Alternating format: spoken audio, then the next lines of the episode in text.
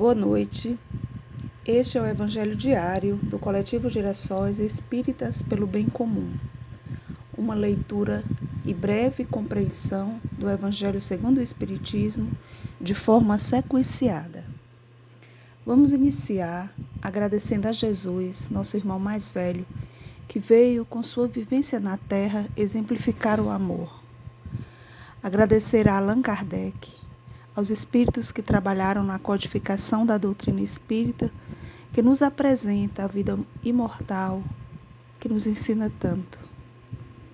Agradecer aos mentores do coletivo Girassóis, que intuíram a realização desse evangelho diário, que chega a tantos, em tantos lugares. Agradecer aos nossos anjos guardiões, que direcionaram nossa vida nos trazendo até onde já conseguimos ler com real interesse os ensinamentos de Jesus.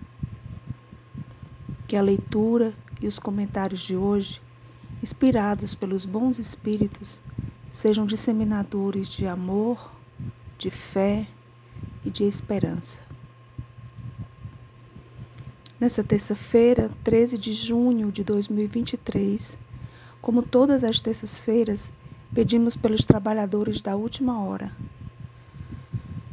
E como chamado a todos nós, vamos ler um soneto de Cruz e Souza, psicografado por Francisco Cândido Xavier, no livro Parnaso de Além Túmulo, intitulado Aos Trabalhadores do Evangelho.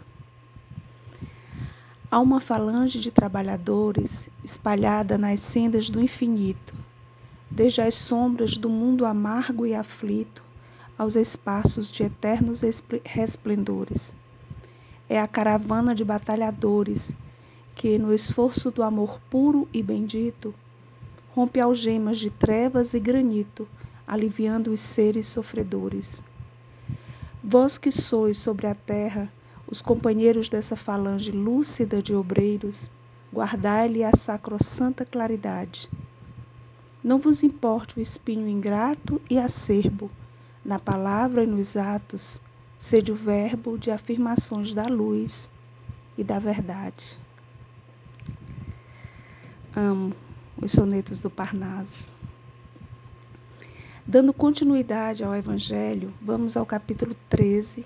Não saiba a vossa mão esquerda o que dê a vossa mão direita. Fazer o bem sem ostentação, item 1. Tende cuidado em não praticar as boas obras diante dos homens para serem vistas, pois do contrário não recebereis recompensa de vosso Pai que está nos céus. Assim, quando derdes esmola, não trombetieis como fazem os hipócritas nas sinagogas e nas ruas, para serem louvados pelos homens. Digo-vos em verdade que eles já receberam sua recompensa. Quando derdes esmola, não saiba a vossa mão esquerda o que faz a vossa mão direita, a fim de que a esmola fique em segredo, e vosso Pai, que vê o que se passa em segredo, vos recompensará. São Mateus, capítulo 6, versículo de 1 a 4. Bom, nessa passagem descrita por Mateus, Jesus nos fala do cuidado em não agirmos querendo o reconhecimento dos outros. Não agirmos para parecermos bons, não agirmos por vaidade. A prática da caridade, seja ela material ou moral, deve ser discreta, deve ser afável, para que quem esteja recebendo não se sinta humilhado, nem mesmo devedor. Imaginemos que podemos estar na posição inversa, que se fôssemos nós a receber uma ajuda financeira, se fôssemos nós a receber mesmo um, um favor enorme, desses que a gente se sente humilhado em pedir, que a gente tem vergonha de pedir, que mexa com o nosso orgulho, com a nossa vaidade. Nós não gostaríamos de ser cobrado e todos os dias a gente sabe que a gente precisa de auxílios uns dos outros, em maior ou menor proporção. Todos os dias a gente precisa de um favor, de um afago. Às vezes e muitas vezes precisamos também de auxílio financeiro. Então, é, fiquemos gratos em poder estar na posição de ajudar. E quando, quando ajudarmos, entendemos que as pessoas também ficam gratas e que elas não precisam expressar essa gratidão. Então, sem cobranças, sem exigência nenhuma, continuemos fazendo o bem sempre que possível. Fazer o bem sem ostentação é conter nossa vaidade, sem alimentar o desejo de que alguma possível qualidade nossa seja reconhecida ou admirada pelos outros. Lembremos os espíritos da codificação já nos ensinaram que orgulho e vaidade são a dupla chaga da humanidade.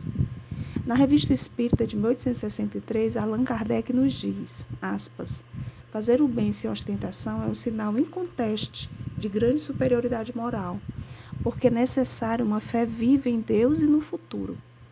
É necessário fazer a abstração da vida presente e identificar-se com a vida futura para esperar a aprovação de Deus e renunciar à satisfação proporcionada pelo testemunho atual dos homens. Renunciar a satisfação proporcionada pelo testemunho atual dos homens. Que interessante. Fecha aspas. Então, meus irmãos, buscando construir uma vida futura feliz, passamos todo o bem que pudermos na mais completa descrição.